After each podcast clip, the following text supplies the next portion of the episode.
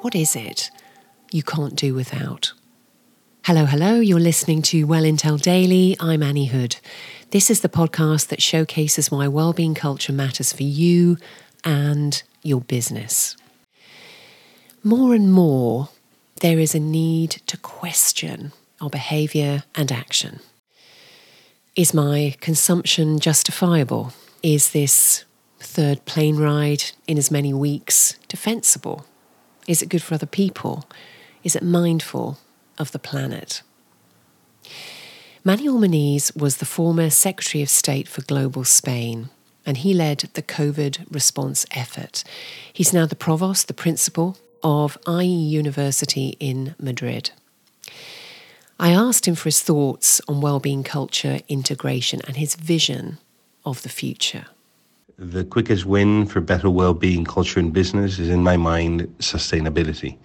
Thinking about sustainability allows you to project into the future and to make decisions today uh, that will reap immense benefits in the future. And he has this to say about his vision of a world 10 years from now. I want to see a world that is more sustainable, where societies are less fractured, and where there is a more widely shared vision for the future. And this is his view of why well-being culture is a business imperative.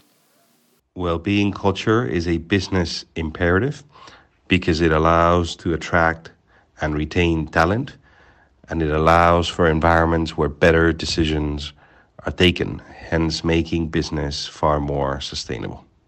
How you and I approach our work and personal lives matters to our neighbours and to the billions of people we've never even met.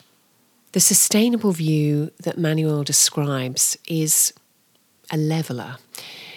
Will sustainable living and sustainable business, in fact, be the balm that heals the fractured society that he describes? Please follow, share, review, and be well.